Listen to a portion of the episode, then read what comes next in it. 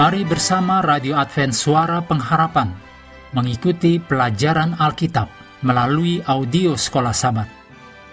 Selanjutnya kita masuk untuk pelajaran hari Rabu tanggal 19 Oktober dengan judul Mati akan hidup. Maksudnya orang mati milik Tuhan akan hidup.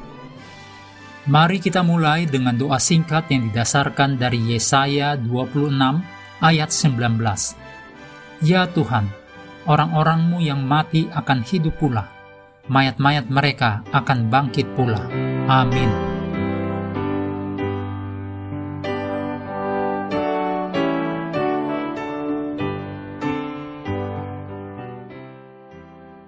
Dalam Yesaya 26 dijelaskan perbedaan antara orang mati yang akan binasa untuk selama-lamanya dalam Yesaya 26 ayat 14 dan Maleakhi 4 ayat 1 dan orang mati milik Tuhan yang akan menerima hidup yang kekal. Yesaya 26 ayat 19. Yesaya 40 menyajikan perbedaan yang besar antara keagungan Allah dan kerapuhan manusiawi kita. Meskipun kita seperti rumput yang layu dan bunga yang layu, firman Allah tetap untuk selama-lamanya. Demikian dicatat dalam Yesaya 40 ayat 6 sampai 8 terlepas dari keberdosaan manusiawi kita. Bagaimanapun, kasih karunia Allah yang menyelamatkan tersedia bagi semua manusia dan berlaku bahkan bagi orang-orang bukan Yahudi yang berpegang kepada perjanjian Tuhan dan memelihara hari Sabat. Ditulis dalam Yesaya pasal 56. Dalam kitab Yesaya, harapan kebangkitan diperluas secara signifikan. Sementara kiasan Alkitabiah sebelumnya tentang kebangkitan diungkapkan lebih dari perspektif pribadi, dalam Ayub 19 ayat 25-27, Mazmur 49 ayat 15, Mazmur 71 ayat 20. Nabi Yesaya berbicara tentang hal itu, termasuk dirinya sendiri dan komunitas perjanjian orang percaya. Yesaya 26 ayat 19. Yesaya pasal 26 memperlihatkan perbedaan nasib orang jahat dan orang benar di satu sisi, orang jahat akan tetap mati tanpa pernah dihidupkan kembali, setidaknya setelah kematian kedua.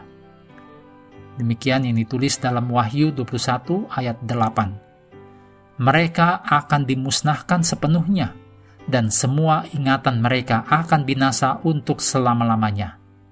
Yang dicatat dalam Yesaya 26 ayat 14.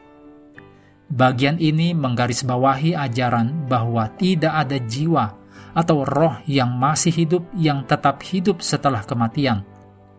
Berbicara tentang kehancuran akhir orang fasik pada akhirnya nanti, Tuhan menyatakan di ayat lain bahwa orang jahat akan dibakar habis, tidak ditinggalkannya akar dan cabang mereka. Demikian ditulis dalam Maleakhi 4 ayat 1.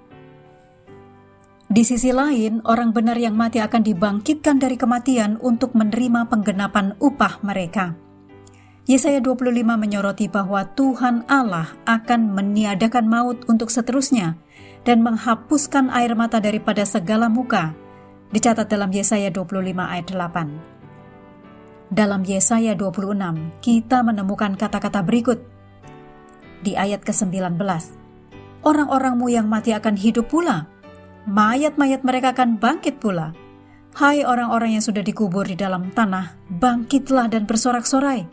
Sebab embun Tuhan ialah embun terang, dan bumi akan melahirkan arwah kembali.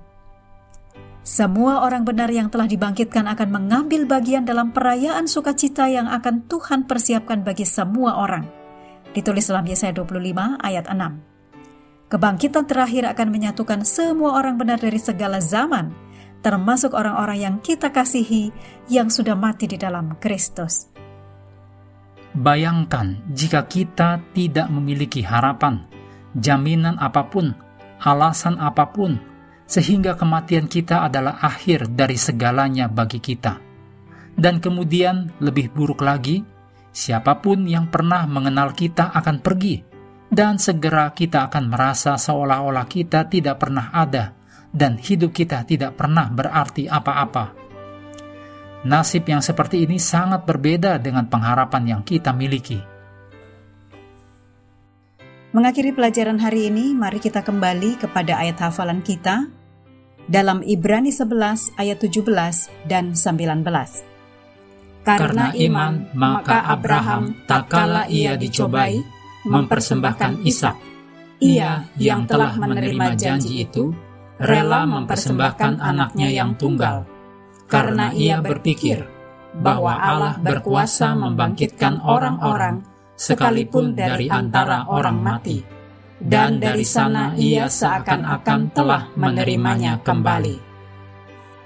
Hendaklah kita mengambil waktu bersekutu dengan Tuhan setiap hari, bersama dengan seluruh anggota keluarga, baik melalui renungan harian, pelajaran sekolah sahabat, juga bacaan Alkitab sedunia, percayalah kepada nabi-nabinya, yang untuk hari ini melanjutkan dari 2 Samuel pasal 12. Tuhan memberkati kita semua.